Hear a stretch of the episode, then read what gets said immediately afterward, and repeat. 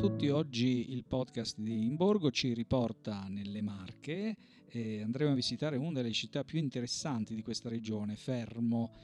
Sarà Edoardo Parlatoni eh, a parlarcene, un amante della storia di Fermo, uno che ci tiene alla sua città. Grazie per l'invito. E grazie a te Edoardo. Allora, iniziamo a parlare della storia. Allora, iniziamo con il nome. Alcuni dicono che derivi dal latino firmus, ovvero è fedele. I primi insediamenti umani risalgono al IX secolo a.C.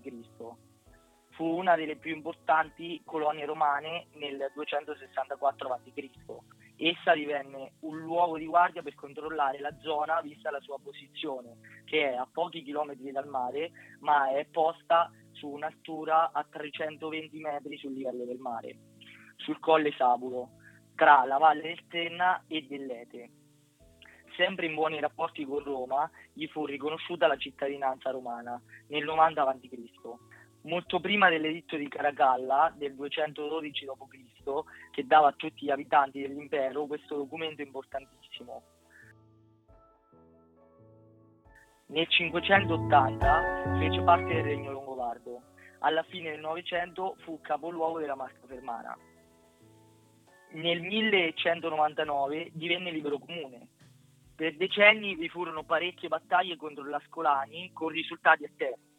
La disputa terminò nel 1286 quando Fermo vinse sugli Ascolani e su ordine del Papa Onorio IV fu proibita a questi ultimi ogni ulteriore guerra contro i Fermani. Ah, bene il Papa, quindi il Papa col suo potere ha bloccato la guerra.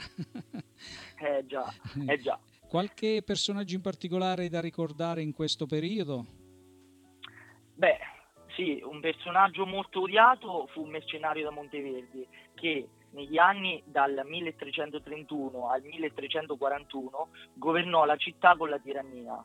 Il Papa Benedetto XII tentò molte volte a dissuaderlo da questa sua condotta, purtroppo inutilmente. Sbaglio enorme, fu ucciso in un'imboscata. Eh, se l'è cercata, insomma. So, so che intorno al 1660 a Fermo ci fu una rivolta molto importante, ce ne vuoi parlare? Un episodio che cambiò radicalmente la sua storia, la rivolta del pane del 1648. Il pane, è vero, sì.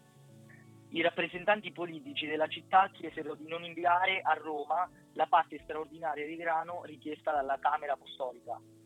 Visto il suo numero di abitanti e la quantità non elevata di grano prodotta in quell'anno, vi sarebbe sicuro stata una carestia. Mm ma la richiesta fu rifiutata e il vice governatore Visconti, che governava invece il governatore, ovvero Cam- Camillo Pampili, nipote del cardinale, mm. lo scoppio della rivolta si rifugiò prima dai cappuccini e poi nelle galere, ma fu scoperto e trucidato e il suo corpo esposto in piazza.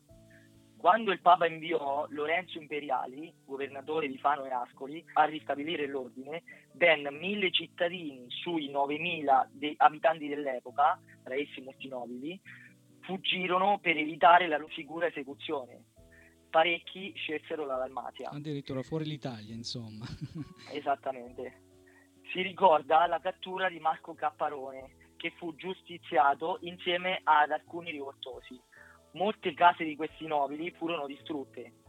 Questo fatto viene ricordato nell'odierna piazzetta chiamata Largo della Rivolta.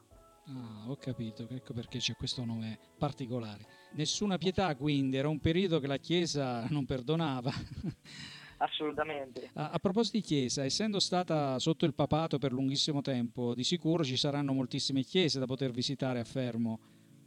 Certo, certamente. Ti ricordo che in città si erano insediati parecchi ordini religiosi come gli agostiniani, domenicani e francescani mm. e di conseguenza molte chiese furono edificate dagli stessi ordini. Ho capito.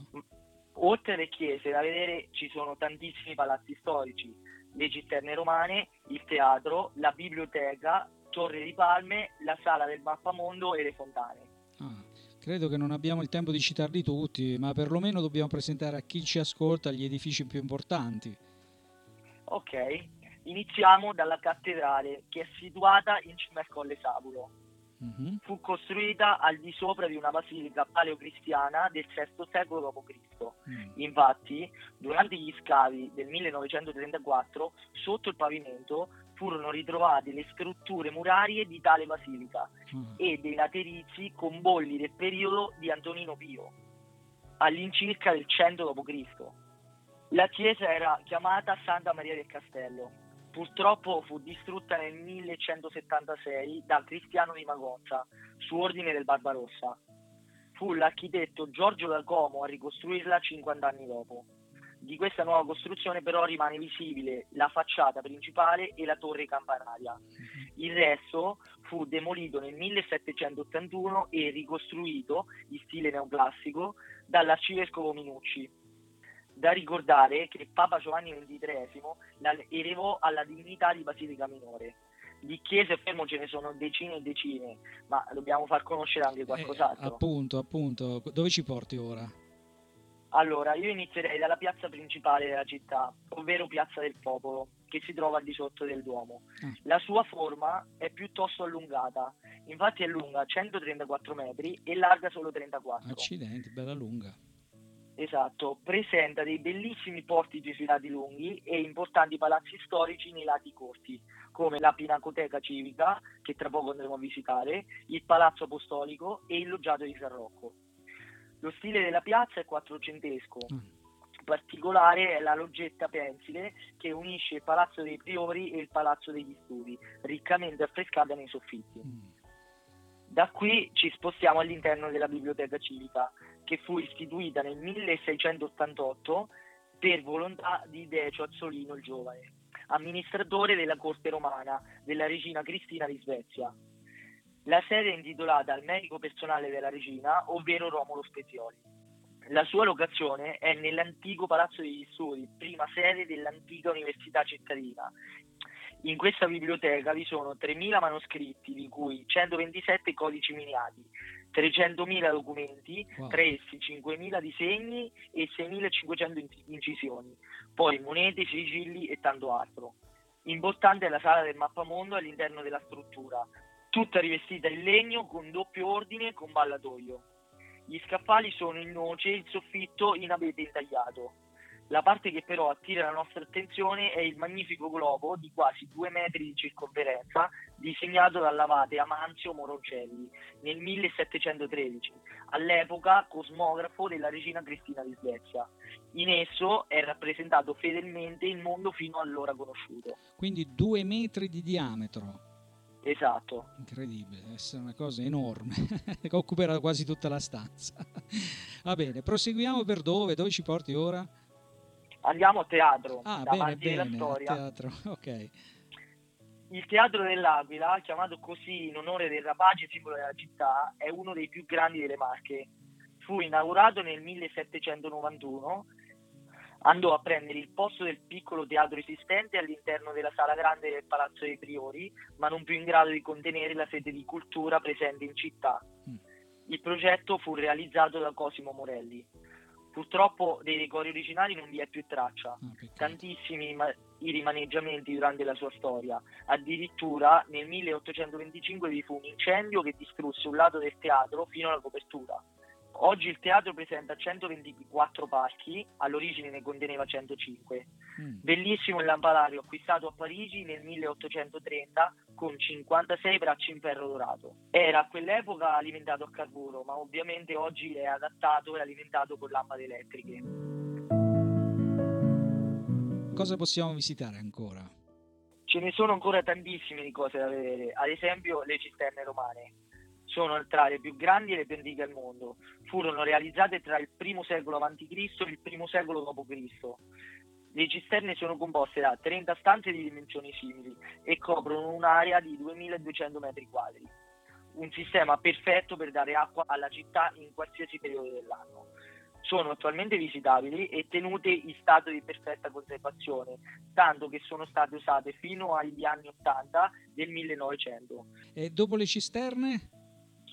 Allora ci incamminiamo verso il borgo di Torre di Palme, ricca di viuzze, scorci e vedute che danno sul mare. Lì troveremo il museo archeologico e tante chiese medievali. Si avrà realmente l'impressione di trovarsi nel Medioevo. Qui potrete addentrarvi nel bosco del Cugnolo, per poi trovarvi in un sentiero che porta fino alla Grotta degli Amanti.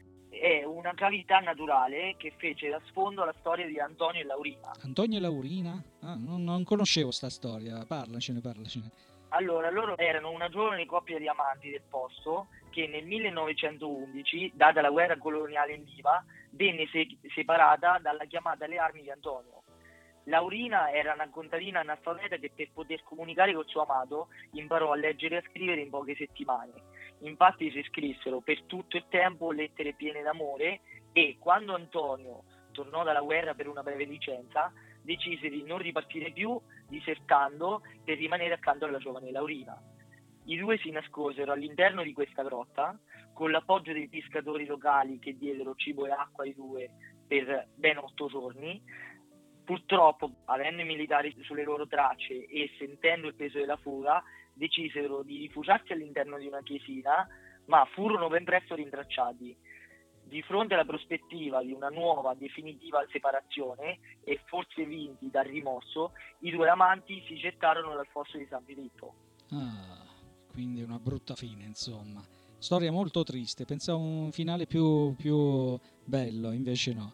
Allora, e dopo una storia così triste dobbiamo ridiventare allegri. Senti, facciamo una cosa, parliamo di una ricetta locale, va? la ricetta tipica locale, eh, che possiamo far assaggiare ai turisti, una ricetta della zona, anche se non è proprio di Fermo, magari della provincia, in zona. Allora, qui in zona possiamo provare le tagliatelle fritte, che è uno dei piatti simboli del Fermano. Ma che c'hanno di particolare queste tagliatelle? Uh, la particolarità di queste tagliatelle fritte è appunto la forma che queste tagliatelle vengono impanate e fritte e hanno questa forma sferica appunto. Ah, sembrano delle polpette insomma. Sì, sembrano delle polpette. Polpettoni, però bianche, però di pasta. E, e, sapore molto forte, ci viene aggiunto qualcosa di, di speziato, no? Non lo allora, so vengono accompagnate molto spesso da questa generosa dose di ragù rosso di carne. Ah, ho capito, quindi siamo... E insomma è pasta ragù però in forma diversa, che è sicuramente più croccante perché è fritta. Esattamente. Bene, bene, bene. Allora, Edoardo, grazie mille per averci parlato di, della tua città e del tuo impegno. Avrai studiato molto, credo. Ripassare. Eh, certamente. ok. Va bene, allora salutiamo tutti gli abitanti di Fermo, invitiamo tutti i turisti e chi è in zona ad andarla a visitare perché merita veramente, merita. Certamente, grazie. Grazie a te. grazie a te, grazie a te. Questo che avete appena ascoltato è un podcast che vi parla in maniera informale di piccole e medie città italiane. La storia, le bellezze artistiche, leggende e aneddoti raccontati da chi ci vive.